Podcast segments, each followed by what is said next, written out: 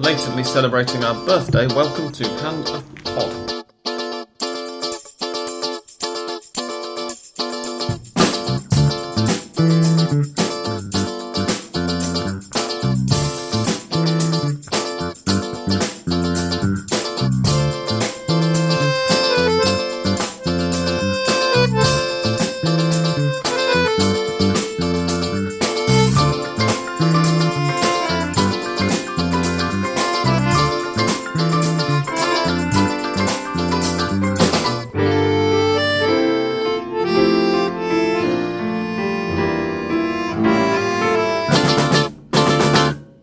Gentlemen, boys and girls, welcome to episode 241 of Hand of Pod.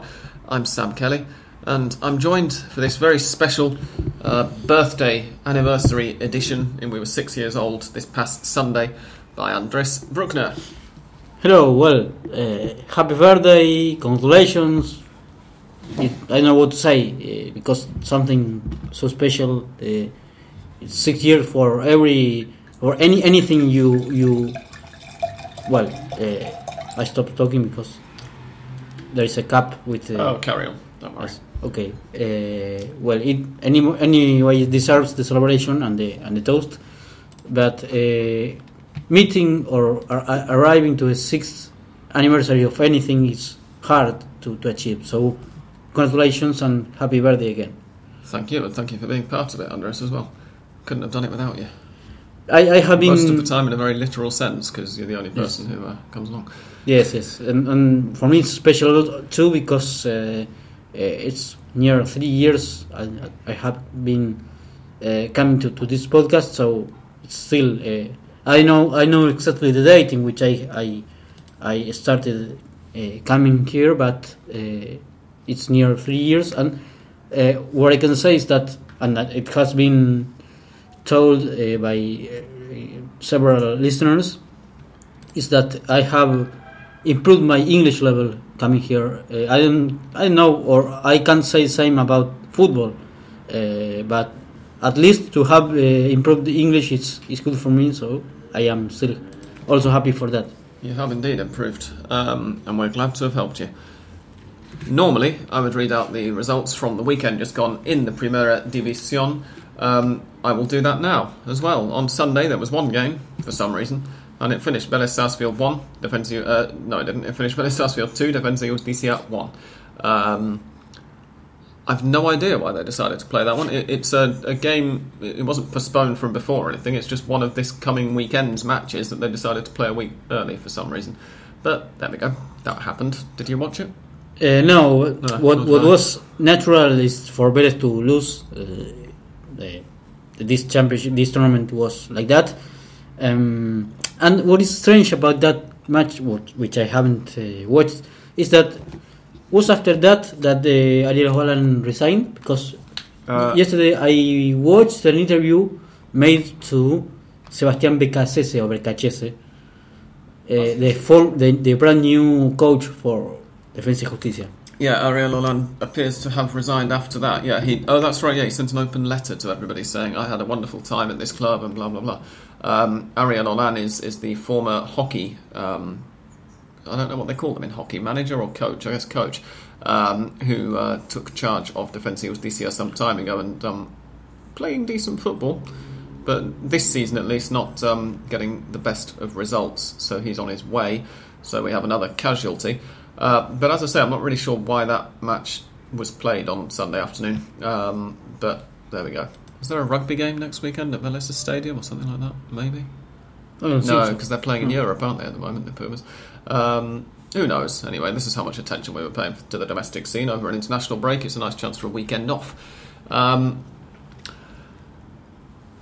so, that was the Primera at the weekend, and the more important and meaningful matches, of course, we presume that you, dear listeners, already know the results of, but I'm going to go through them anyway. Uh, incidentally, this is where I'm going to apologise just very briefly for the fact that I'm going to spend a fair bit of this podcast sniffing like Donald Trump at a presidential election uh, debate.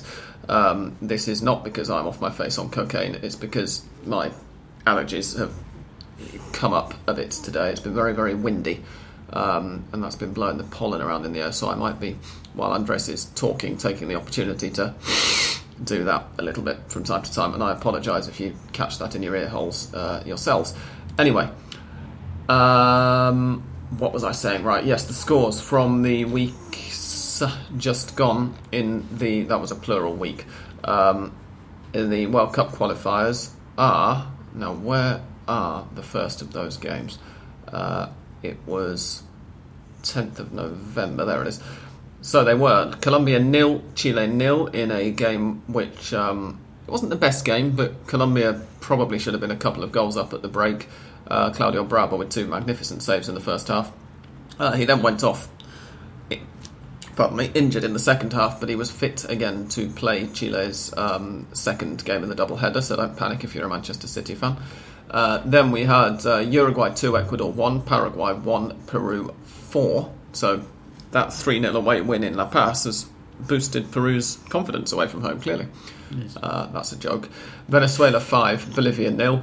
Brazil 3, Argentina nil, which was not a FIFA imposed walkover, but might as well have been.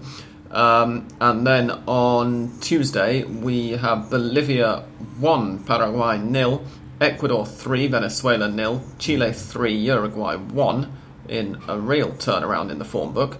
Um, Argentina 3, Colombia nil, and Peru nil, Brazil 2. All of that means that the standings are as follows.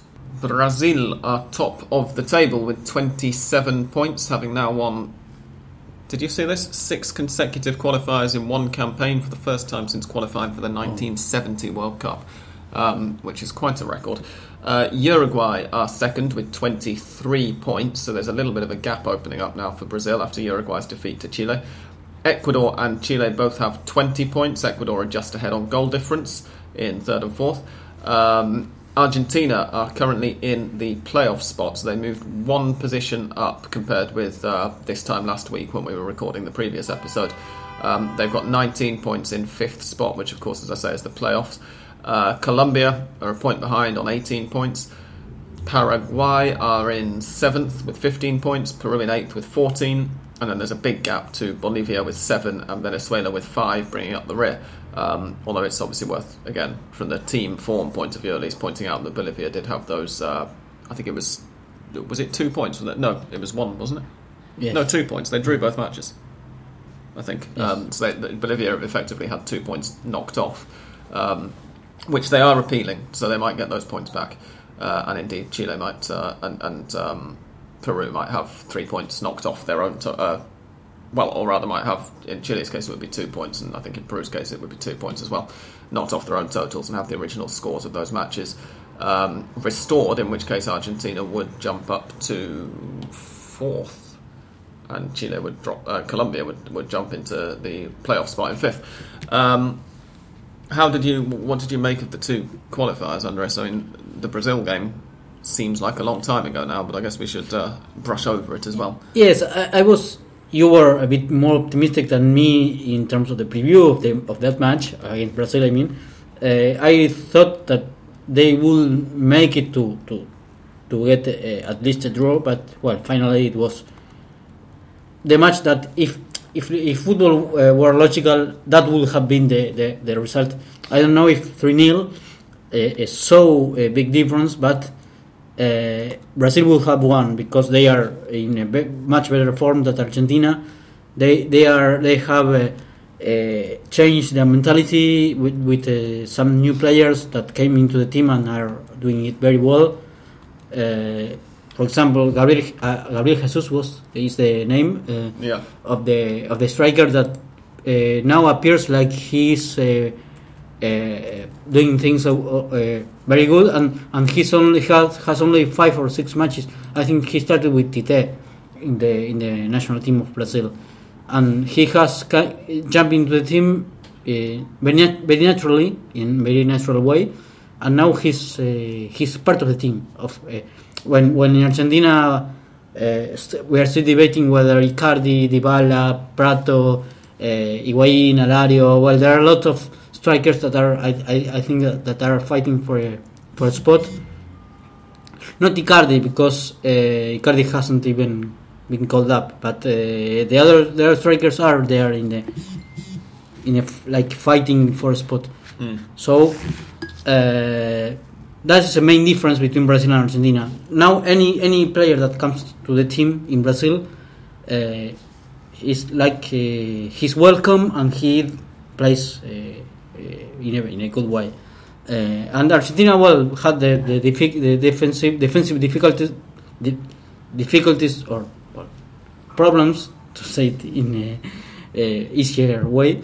Uh, the same problems that have been having in the last matches with Brazil having Neymar uh, at the best uh, at, at the best possibilities with uh, uh, Felipe Coutinho with that wonderful striker strike and and so well uh, that made a, a, match with no equi- with no uh, not even match but Brazil being the the one who dominated in the most of the match and well naturally they, they got a, a victory that for me was at least in the first half uh, uh, there, there wasn't a so big difference but in the second half they they uh, they put their machines on and, and and well there was a, a big big difference there Yeah, um, obviously most of our listeners, I'm assuming, will have seen the game, but some of you won't have done. Particularly, I guess those in the UK and in Europe, who for whom it would have been fairly late at night.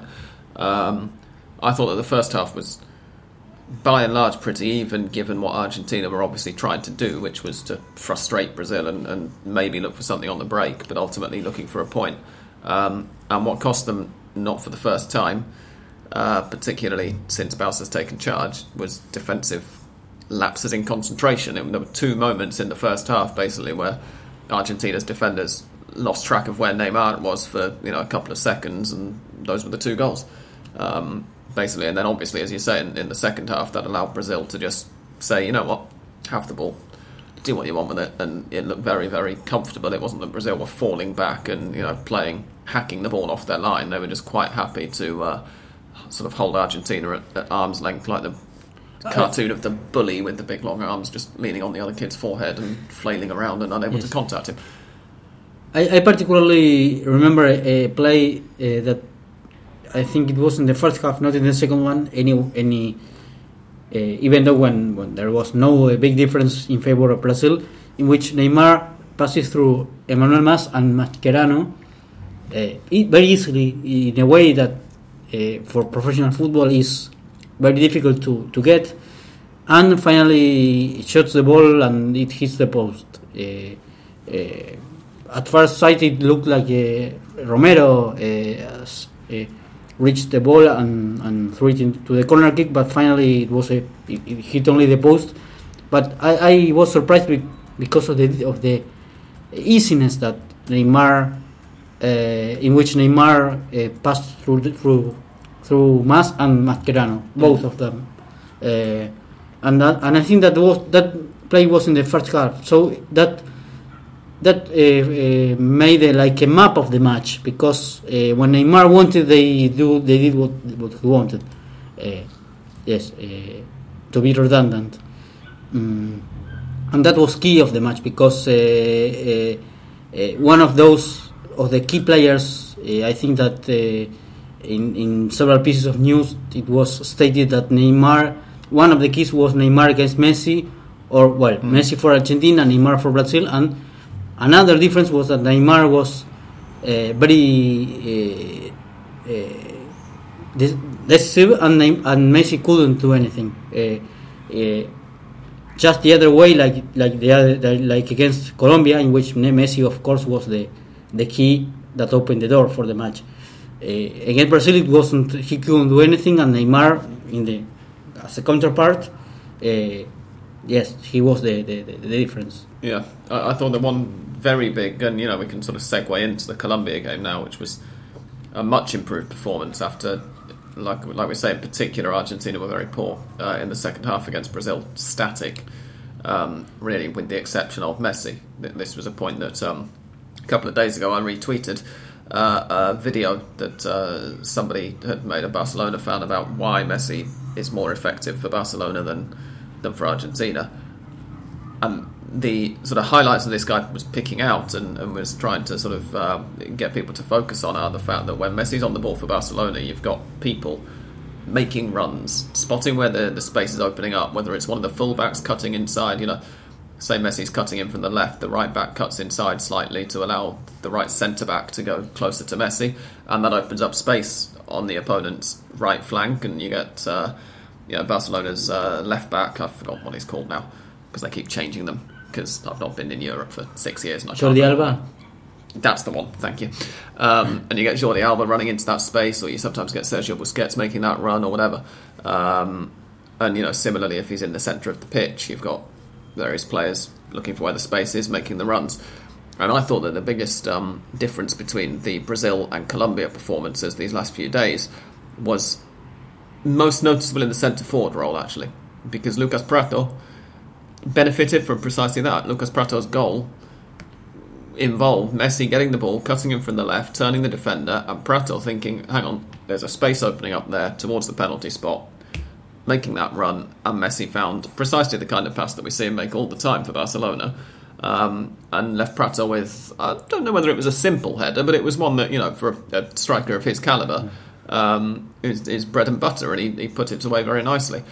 Higuain, by contrast, was, was static very frequently when Messi was getting the ball and turning defenders um, against Brazil.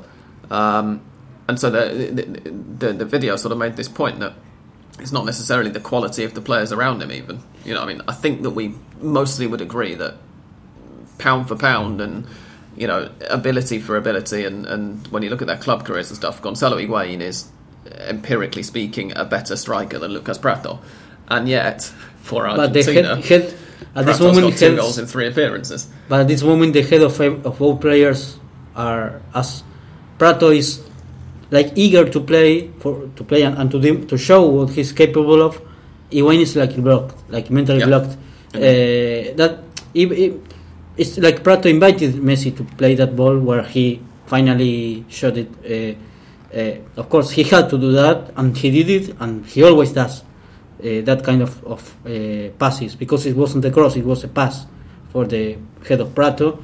Pratto, of course, moving very well uh, with the head and, and, and just any, anyone will say he only had to put the head the, well, where he put it and, and, and the ball just get in, got into the net. Well, he had to do that and he did it, but uh, another difference between Pratto and Higuain is that uh, and, and the Higuain mental block is that when he was uh, already in, in, in, in the, into the match against Colombia, of uh, replacing Pratto, uh,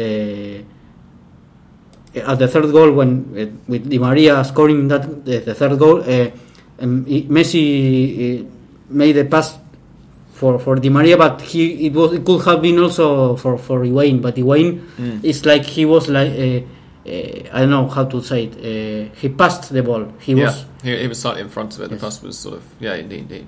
He made the run Yes. a little bit too early, ironically, given the criticism I was just making of him. Um, but yeah, I mean, obviously a far better performance on Tuesday against Colombia, albeit against opponents uh, who were nowhere near the level that Brazil are. Um, bizarre to see Pekerman's Colombia play it this way as well. I mean, as I said, they they were maybe a bit unlucky against Chile on Thursday. Um, but even there, they you know they didn't, especially in the second half, they didn't create an awful lot. They should have been ahead at the break, but for Bravo's brilliance, as I say, in the second half they seemed to fall flat, and then for the whole game against Argentina, they were very um, pedestrian. I, I don't think they had a single shot on target the entire match. The closest they came was when James uh, Rodriguez hit the post. Uh, but it was free 3 0 at that point. Yeah. And there was a header from Falcao. I don't know if it was 1 0 or, nil nil, but the only uh, near. uh, Just over the crossbar, yeah. Yes, um, it's, in, in fact, it, it, it looks like Colombia played against Argentina the way Argentina played against Brazil. Just expecting the, the rival and not attacking him.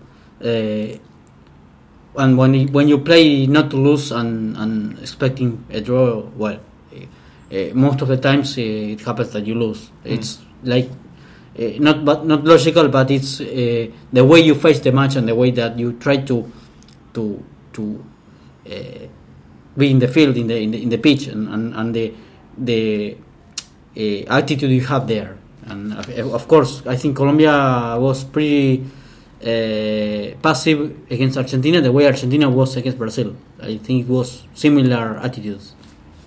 Yeah, yeah, I think that's a, a good parallel to draw. In fact, um, and and the result was the same, three 0 Yes, yeah, funny. Yes, same scoreline as well.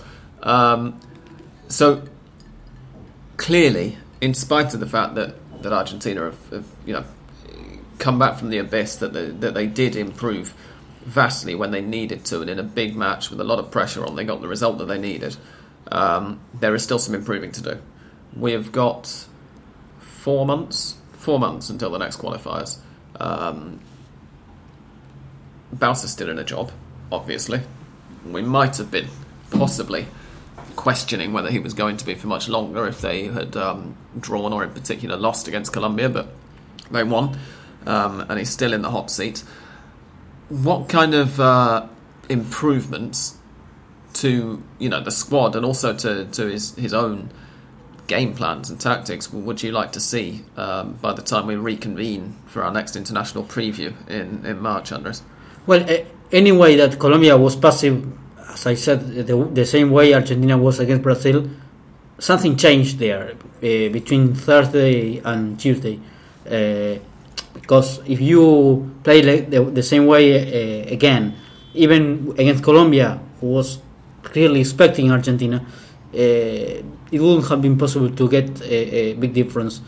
And I think uh, in, in talking about the attitude and the way you play or the the the the, the way you move in the, into the into the match.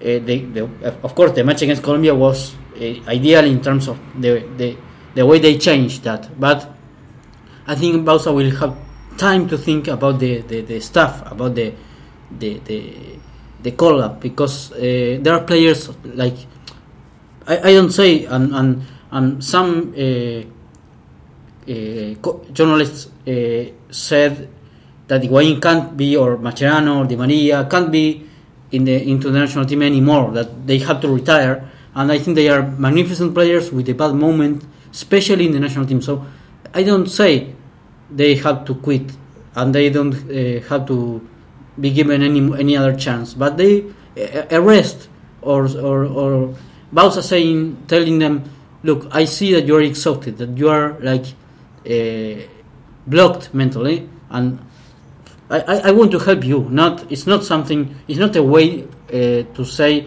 uh, you can't be in the national team anymore, but to have a rest for this pair of matches, the against Chile and against Bolivia, it is, and then I call I call you up again if you are of course with a good performance in, in your teams because of course you you see you watch you, uh, at Juventus, and if he's not in the starting lineup, when he gets into the match, he's very near to, to, to scoring. The same as Aguero at the Manchester City.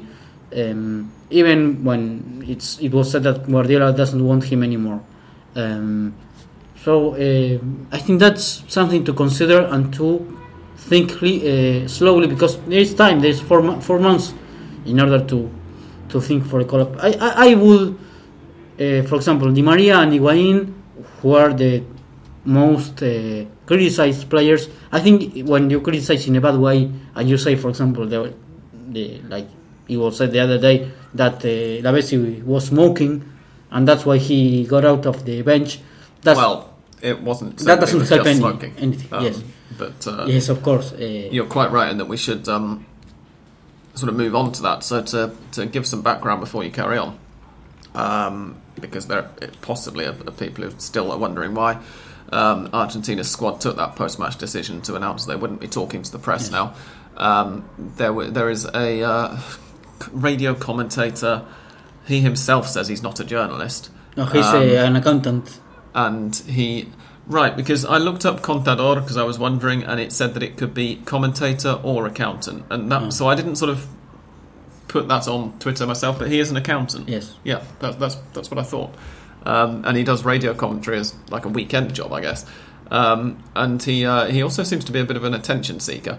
Um, and he tweeted on Monday, didn't he, that um, Lavezzi was Ezequiel Lavezzi was going to be left out of the matchday squad.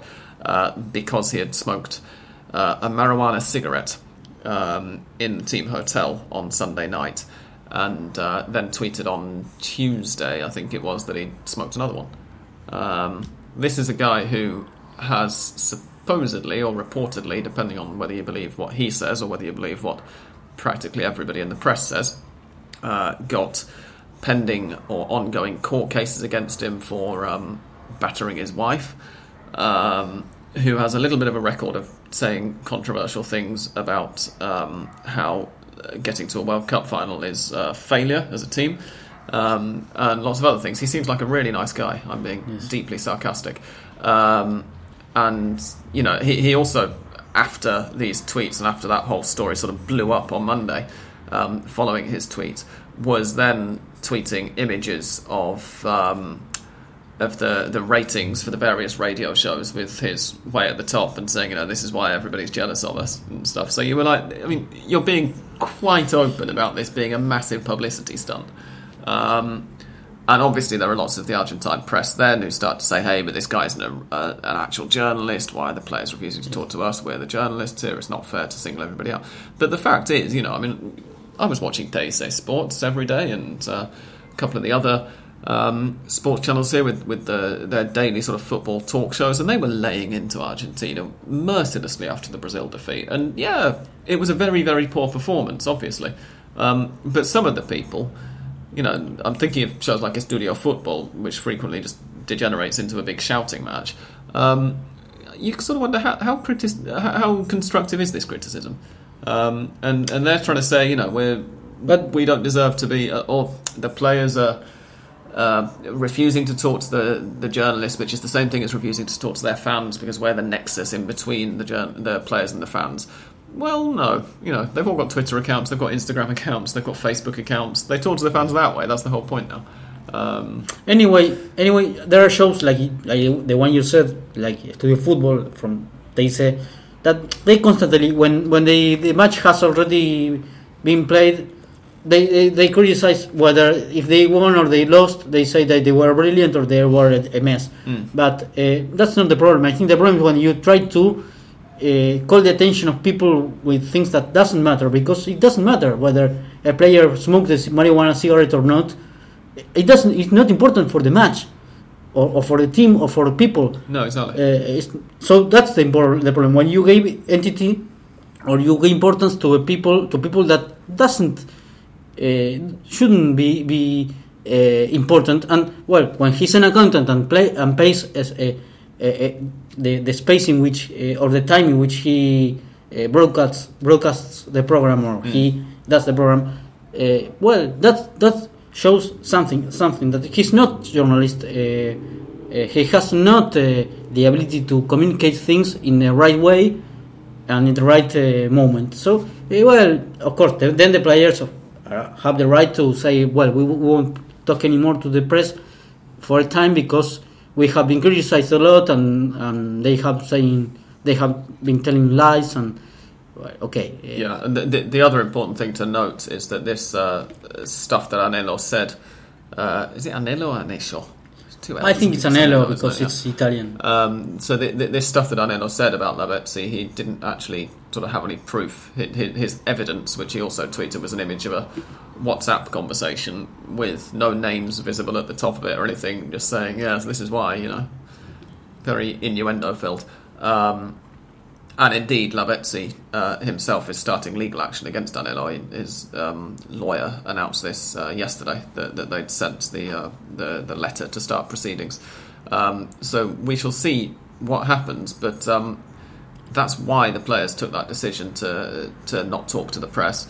And uh, you know, I'm of the opinion that it doesn't really matter very much. ha- Having unfortunately had to Uh, and, and players write an article on it, but um, players players should, un- should understand they won't understand and if, if for example Bauza gets Higuain out of the next call up and and puts Icardi in, into the, into it and calls Pratto and Icardi for example and, and Higuain and Agüero aren't there against Chile uh, the same for Di Maria and Acuna is uh, there and, and Di Maria isn't perhaps they will tell Bauza you are blaming us for the bad performances of Argentina and that shouldn't be uh, taken that way. It will. It should be taken as you are not playing well and- for Argentina, and I'm giving you a rest, and, and, and this is it, and and nothing else, and should be taken naturally. Of course, it won't be taken like that because people is of, of always pointing out, and for example, Higuain even before touching a single ball was whistle being whistled at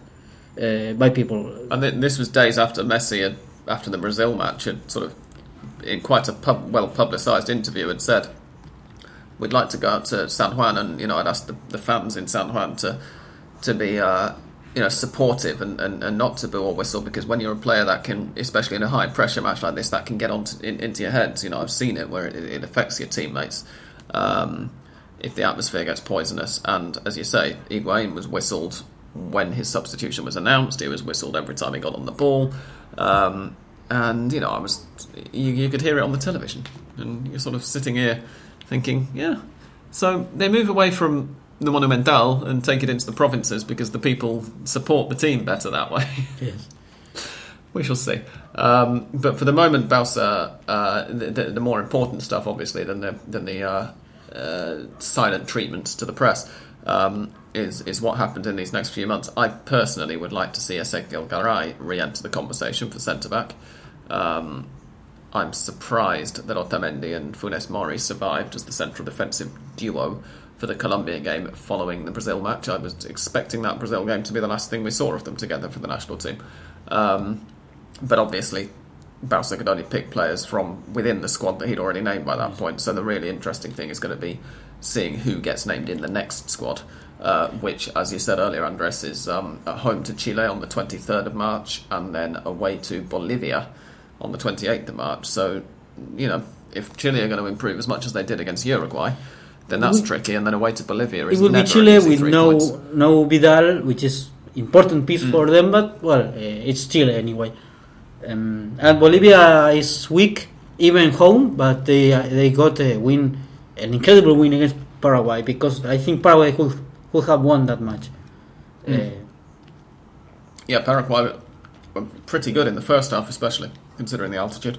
Um, but it's something that Argentina historically have always struggled with. So it's going to be interesting to see that. But obviously, we have four months um, before we need to cover this one. So we shall move on. What else can we talk about now? well, we have There was other stuff, wasn't there? yes. There's the big five. The the um, talk about the AFA at the moment. And uh, anyway, we're going to take a very quick break.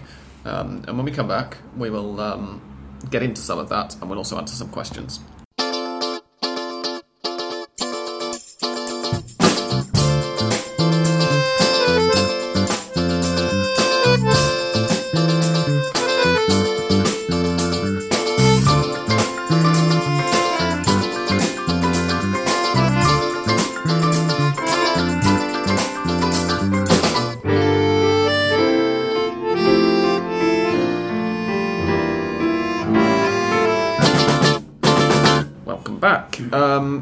So one of the talking points today, at least on Thursday, um, that has cropped up today regarding the national team is the idea that possibly the match against Chile um, in March that we just mentioned might be played not at the Monumental and not anywhere in the interior of the country, but in La Bombonera, Boca Juniors Stadium. Um, apparently, according to Armando Perez, I think, no, um, the acting, well, the head of the uh, normalisation committee that's currently in charge of the AFA, uh, the players and the manager have chosen, um, have said that they would like to play in La Bombonera. Uh, I'm assuming that this is because the players want a, a stadium where they feel closer to the crowd and you know where the atmosphere is uh, obviously very well known.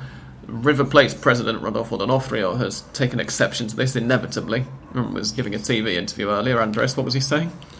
That yes, that he wanted uh, that he will propose uh, Armando Perez to play in the Monumental because there is more people getting there, uh, more possibility of more people, and that he remembers uh, being, be, being eliminated from the World Cup against Peru uh, for the qualifiers for Braz- uh, Mexico 1970, and uh, this is something I I say and is of course it's something that has to do with the uh, the statistics. Statistics is that uh, the last match that Argentina played against, at, La, at the La Bombonera was against Colombia, and it was a one-one draw. I think.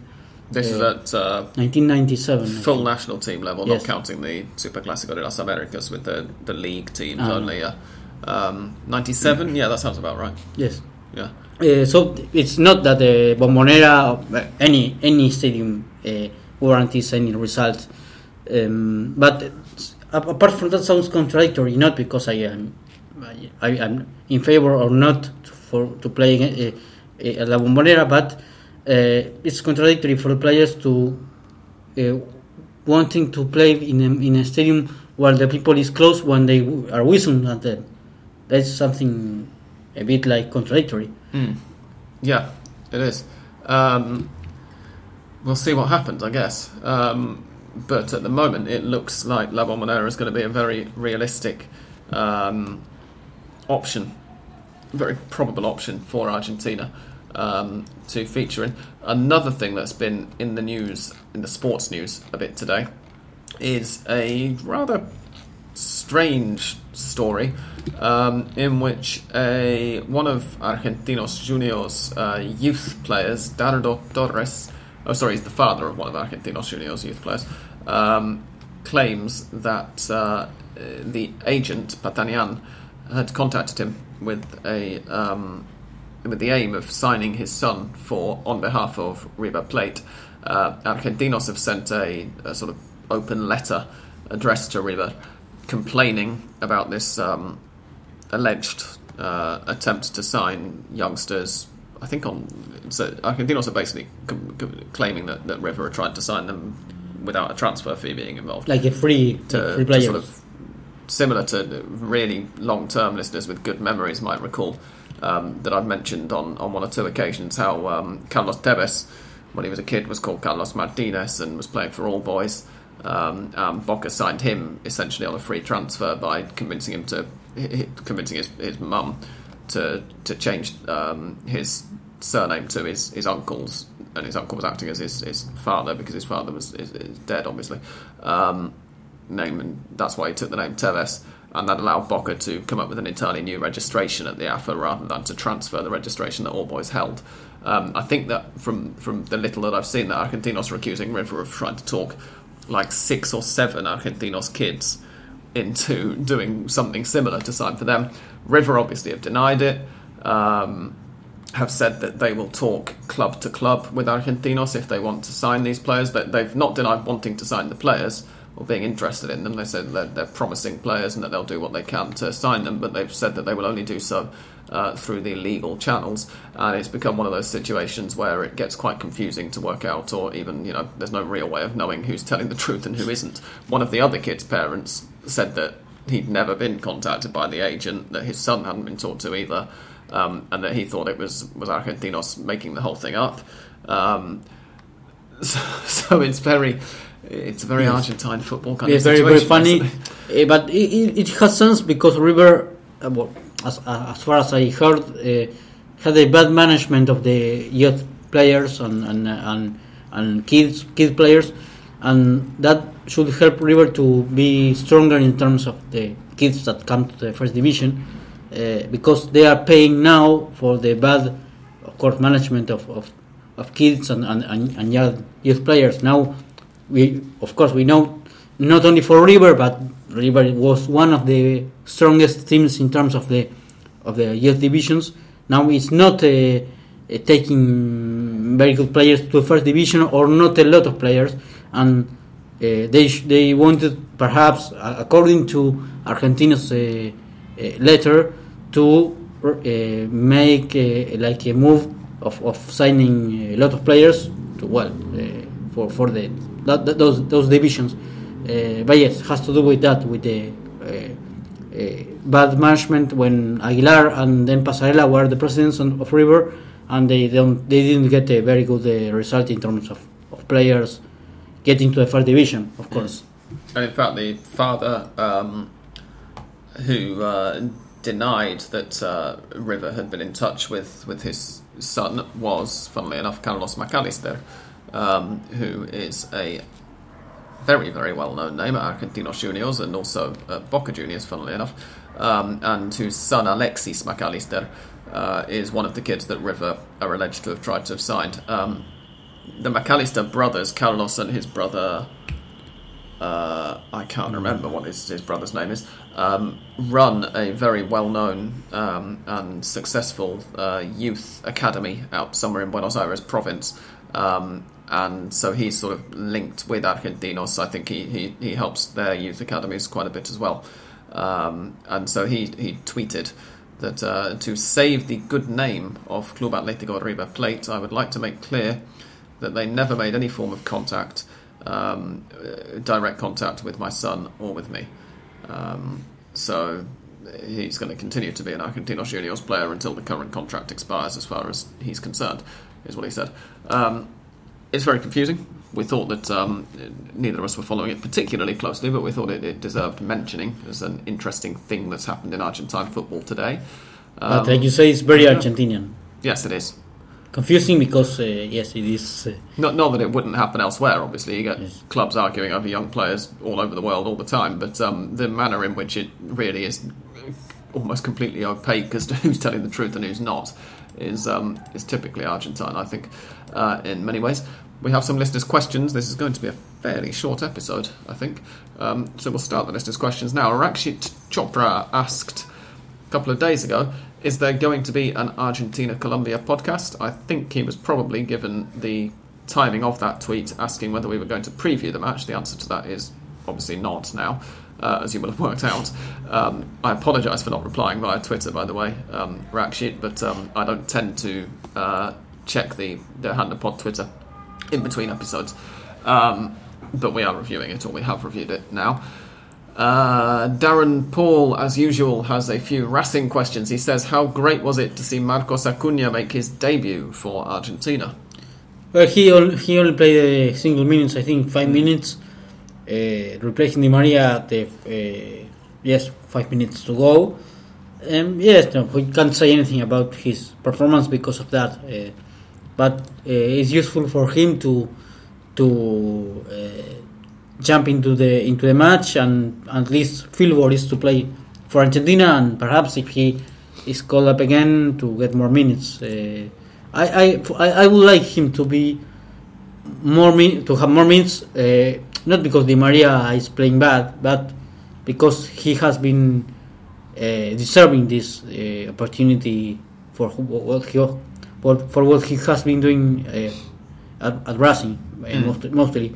But yes, five minutes is not uh, enough to to qualify or to give him a like a, a rating or a performance average. No, unfortunately not. But I would agree. I would have liked to see him given a little more playing time. Uh, I think that not sending him on in the second half against Brazil was a very good decision because you know in that kind of match there was really nothing that you could have learned from him, and the rest of the team was so insipid. But um, it would have been nice, perhaps, that especially at you know already two 0 up, because obviously Di Maria um, scored with about six or seven minutes to go, and then was immediately subbed off for Acuna. Maybe with the match completely, you know, more or less dead, it became apparent that Colombia were really struggling to create things.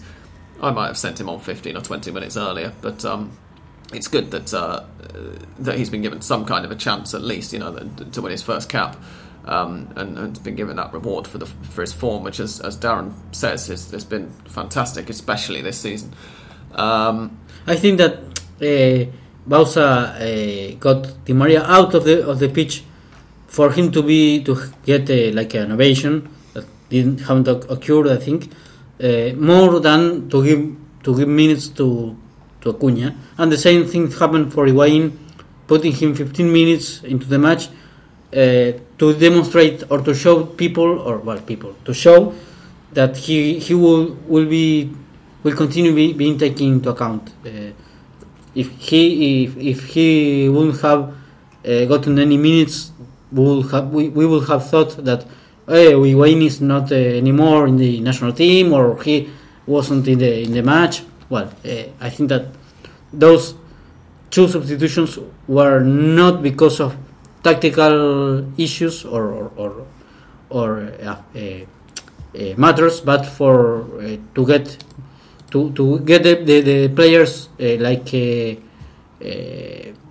like to, to tell them that they will, will be taken into account or will continue being taken into account, not to to be not to get uh, or to watch Acuna play or to get or to watch Higuain play because they all Higuain they, he knows how, how he plays and five minutes five minutes for Acuna is too uh, uh, very very few minutes to to get like a conclusion of of what he did what he did.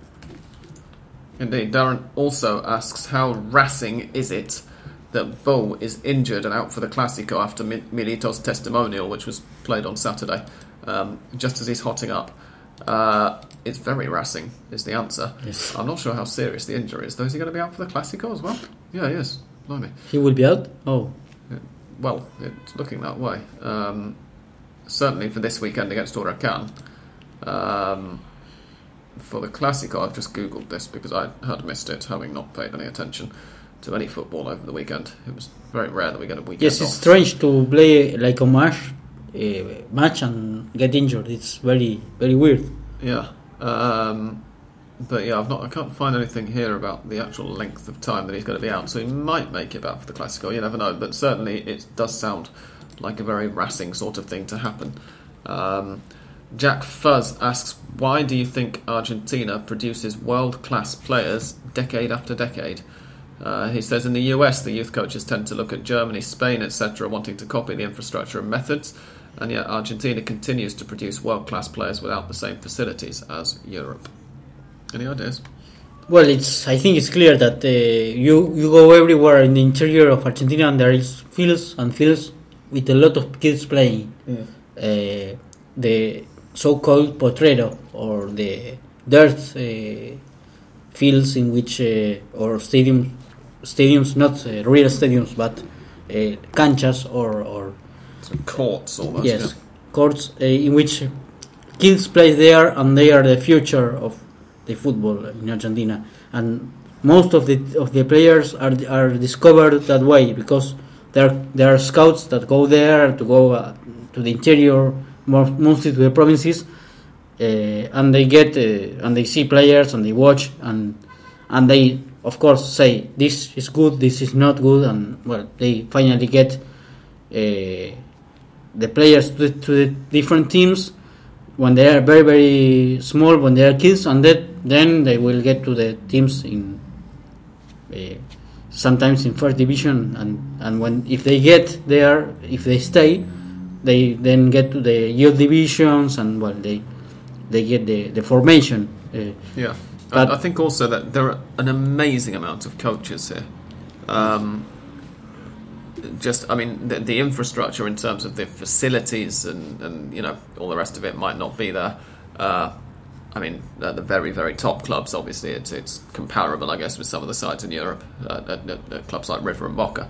Um, but by and large, the facilities aren't aren't to the same standard.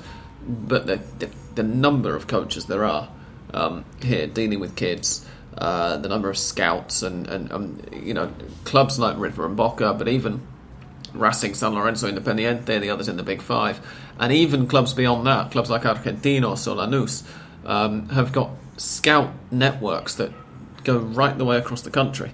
Um, it's not at all unusual to you know find a kid in say Argentinos Juniors youth system who's been brought over from Mendoza or up from Bariloche or somewhere down in Patagonia yes. or wherever to, now to you have now, now you don't have the, the, the, the, amount of players or the quality of players that they, they used to have you have easily uh, uh, have to mention Fernando Redondo mm. that got from Argentina Juniors but before getting Argentina Juniors he had played in another teams that are uh, with kids and, and, and they play there and they start there and then when the coaches from Argentina Juniors get to the to the uh, small clubs or the clubs in the neighborhoods, they watch the players play uh, and say this is good, and they and they try to hire hire hire them and sign sign them up, and well, uh, that's that's the way it works, and uh, it has to do also with the individual uh, uh, effort. It's not it has has not to do with the, something that with politics or policies that they uh, uh, try to get the players into the teams, and it has more to do with the the effort that the, the single players do with the coach from the teams, and and is that is that way not only in football but in in a lot of sports. Uh, in every sport in Argentina, it, it, it works works works like that. Not with policies and, and, and money from budgets from the from the from the government, but from the effort that every player does. Yeah, indeed. Uh, Daniel Edwards, that's English Dan, asks, when is the celebratory meeting for our sixth birthday? It's going to be soon. I need to send an email around still. I forgot. That's the important, the most important. It uh, is. answer. Yes. Uh, when are we going to go and eat some beef? Um, Tariq Al Haidar says, How can Bauza help to evolve the national team? And who would you call up in March? Um, how much of an ev- evolution are we expecting uh, with, with, with, with in charge? I mean, it's, I still find he's quite difficult to read because you sort of think, well, is he wanting to show faith in this group of players and you know obviously not to slag the players off in public and that's why he's saying some of the things he's saying after the game about how he has has faith in them and everything um, or does he actually believe that in which case the squad might not change all that much? As, as I said I'd, I'd really like to see Garay at least back in the conversation. I have not seen any of Valencia this season. I know uh, so I don't know how well he is playing but I'm almost certain that he is playing better um, than Nicolas Otamendi and in particular than Ram- Ramiro Funes Mori, um, and that he would be a more solid partner for ideally Javier Mascherano at centre back. Um, Yes, the, the the problem is that Argentina hasn't been very strong or very very uh, solid in terms of from the middle to the defense to the back Mm. to the defense defending. I mean, and uh, uh, of course Funes Mori and Otamendi sounds like they are the couple that will remain there in the team. Anyway, that they have had a, very, a poor match against Brazil, that shows an image that perhaps is not the the the 100% of the image, but it was hard to this, to see them play the way that they did. The, the problem is that there's uh, apart from Garay, for example, that hasn't been co- being called up. Even I think from Martino, I think they are the the the, only, the last call up he got, got was with uh, Sabella. Uh, if I am right, I don't know. oh, he might be because he was injured for quite a while, wasn't he? Um, when Yes. Martino was in charge. Yes, Yeah. could, and, and Musacchio has suffered that he played not very well against Paraguay, and then he, of course, uh, he wasn't called up anymore. Uh, so that then that you have these things that a player that you put in the into the team, like he will be that he's good enough to to to have his his spot in the in the national team. He doesn't play well, and then you you get him out. Uh, Yeah. like Musacchio, for example. So it's hard to imagine uh, what will happen with the players that are being criticized. Uh, I see more than Funes Mori and Otamendi, uh, Maschera- Mascherano, Higuaín, Di Maria. Those, those are the most, of course, that they are being criticized doesn't doesn't mean that they are playing uh, so bad. But I think that they are the ones who have been keeping a not very good performance from the last matches. Mm.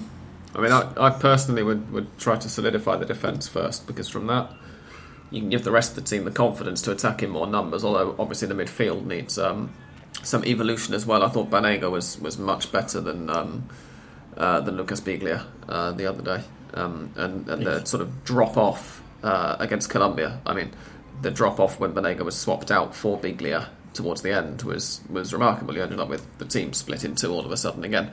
So hopefully, uh, from an Argentine point of view, I would I would think that Banega needs to stay in the midfield uh, because it's the first time in sort of quite some time now, really, where I think the last three or four, maybe even five games that he's played for Argentina, he's been good in them. Whereas before, he would have one good game and then one not so good game. He didn't seem to have his head screwed on. I think he's maybe now, you know, we, we've talked many times uh, on Hand of Pod. We've laughed about it often about how Banega has maybe not always been the most mature person in the world. Um, but I think he's given me the impression of, at least on the pitch, of somebody who's now got his head screwed on properly and, and he's playing much more consistently as a result. Um, so I would make him the, the centre of midfield um, based on his recent performances. Um, and, and and as I say, try to solidify that back line, possibly by dropping Mascherano back into it. Um, but we shall see what happens. Uh, John Ewan asks Does Tuesday's result inevitably prolong Bauza's tenure, or should the AFA take the opportunity to sack him anyway?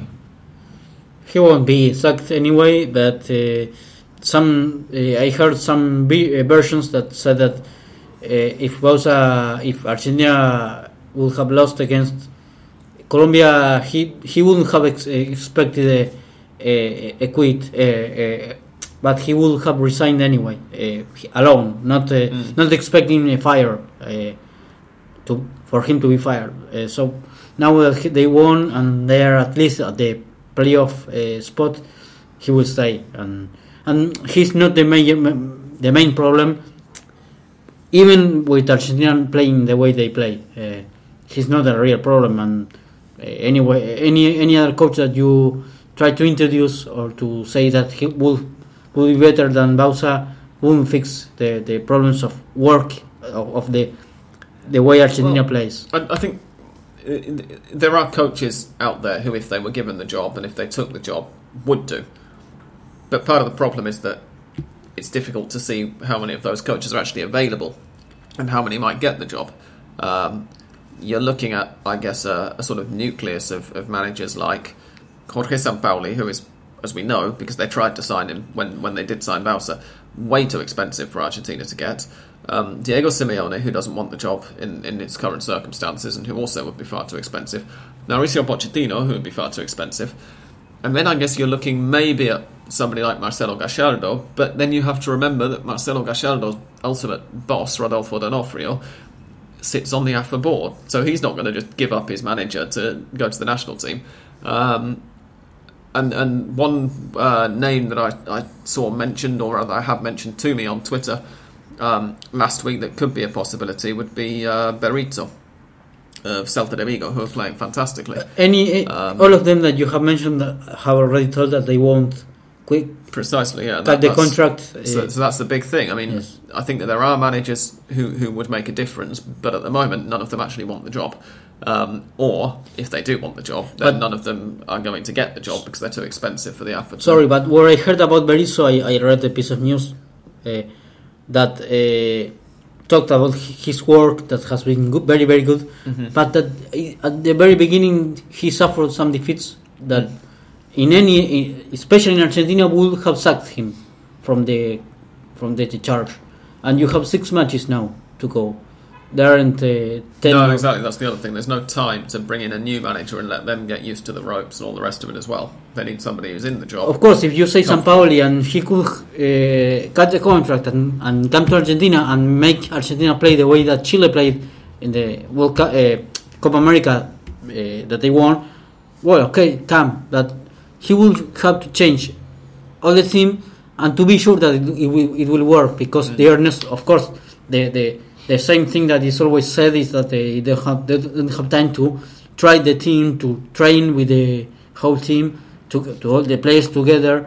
Uh, I think the only, the only solution, the possible solution, is to stay like they with Bauza, but for Bauza to be uh, to introduce some changes and to have a a, a, red, a, a, a national team ready with uh, players from the local uh, teams from from Argentina, from, from the league from, of Argentina, uh, and and make them train together and try to well be ready in order in, in case I need you to to jump Yeah. into the team because uh, of course the same players that are playing right now I don't think they can do any more uh, Di Maria, Mascherano uh, are players that are blocked mentally and they are I think they are like like tired and they are exhausted and you have to do something but I think the coach is not the, the Mm. because of the possibilities and they don't have a, a, a, a, a coach that will accept right now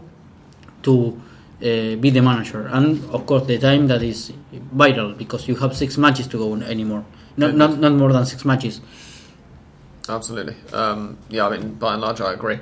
Uh, Tom Robinson says, "Does the seleccion's refusal to talk to the media extend to Hand of Pod?" Um, I suppose technically, although not all of us are journalists. There are some people who aren't here, so maybe they would talk to um, some of our non-journalist panel members. But uh, yeah, presumably. I don't know. I never really think of myself as one of the Argentine Yes, press. I don't think we, I don't think you, if you I, I don't think they would have talked to us anyway, but you never know. But uh, if we are considered the media, the media, perhaps we are not. We are only fans, and perhaps that's a, that's it, that's good for them to talk with fans. We are fans, and we have to to to hear you, to know what you think. Well, we don't know. We should try. Indeed. Uh, Tom also asks I heard Joel Richards make a typically excellent appearance on the Football Weekly podcast. Is the turncoat welcome back on Hand of Pod now? Joel is always welcome. Um, in fact, he was going to be on tonight, but he unfortunately forgot um, an appointment. I won't mention what the appointment is for. I'm sure that if you follow him on Twitter, um, it will become apparent uh, in the not too distant future. Um, but it's uh, let's just say it, it's more important than um, than even our sixth anniversary podcast, if you can possibly imagine such a thing. And Tom also congratulates us for reaching six years. Thank you very much, Tom. Johnny is here as well. He says, "Oh, he's just agreeing with what Tom says. Six years old, but they've been talking non-stop since day one. It's the Fernet, I would wager, indeed." Um, Andres has finished his Fernet. I'm on wine tonight because I'm cooking chili just before and after the podcast recording, and uh, we'd stuck some of stuck some wine in the chili, so um, I don't want to mix my drinks. Um, but yes, indeed, it is. It's been a pleasurable six years, and now uh, to round out this sixth anniversary edition, we're going to go with Mystic Chris Murtax. I think this is the second week uh, this season that Chris has predicted, but we seem to have run out of prediction volunteers. Um, so if you would like to predict next weekend's um, fixtures, or indeed any weekend in the future this season, uh, then please do tweet us to at handofpod or contact me by the contact form on the website, which is handofpod.wordpress.com. Um, here are Chris's predictions after this very brief piece of mystical theme music.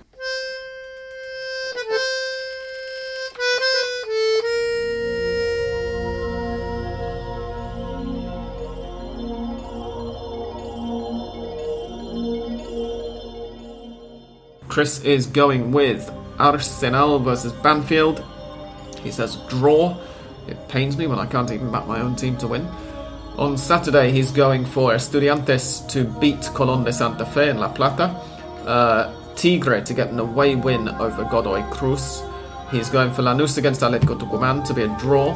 Unión against Temperley to be a Temperley victory. And Huracán to get a home win over Racing in Parque Patricios. On Sunday, he's going for Quilmes Aldosivi to finish all square. Belgrano to lose in Cordoba against Sarmiento. Independiente versus San Lorenzo, he's going for a San Lorenzo win in that. Boca Juniors to beat Rosario Central in La Bombonera.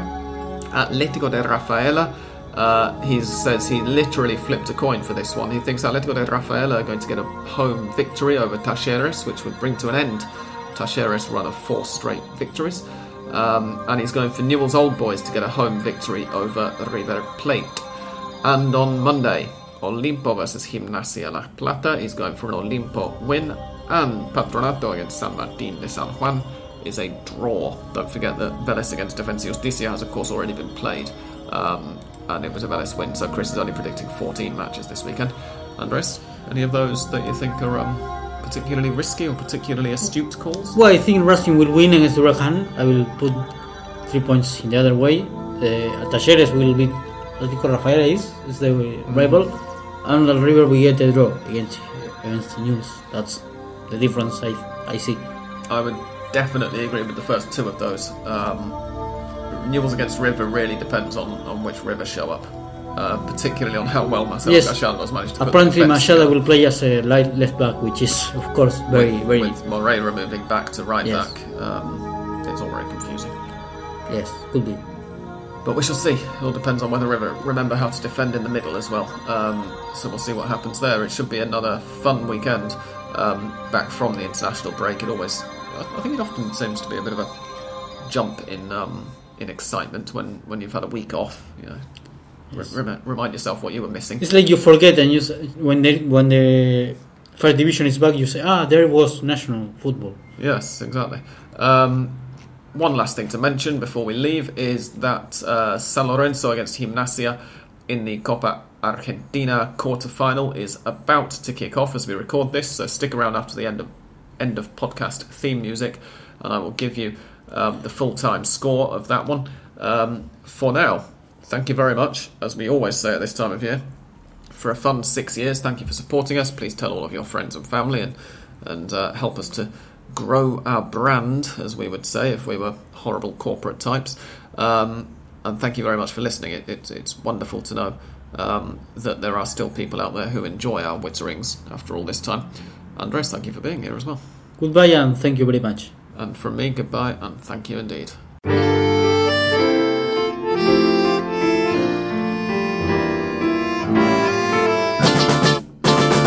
The Copa Argentina quarter final is over. It's finished uh, Gimnasia La Plata 2, San Lorenzo 2. Gimnasia went 2 0 up, and San Lorenzo came back in a thrilling second half before uh, the La Plata side won the penalty shootout 4 2. That means that the Copa Argentina semi finals are now decided. They will be River Plate against Gimnasia and Rosario Central against Belgrano de Cordoba.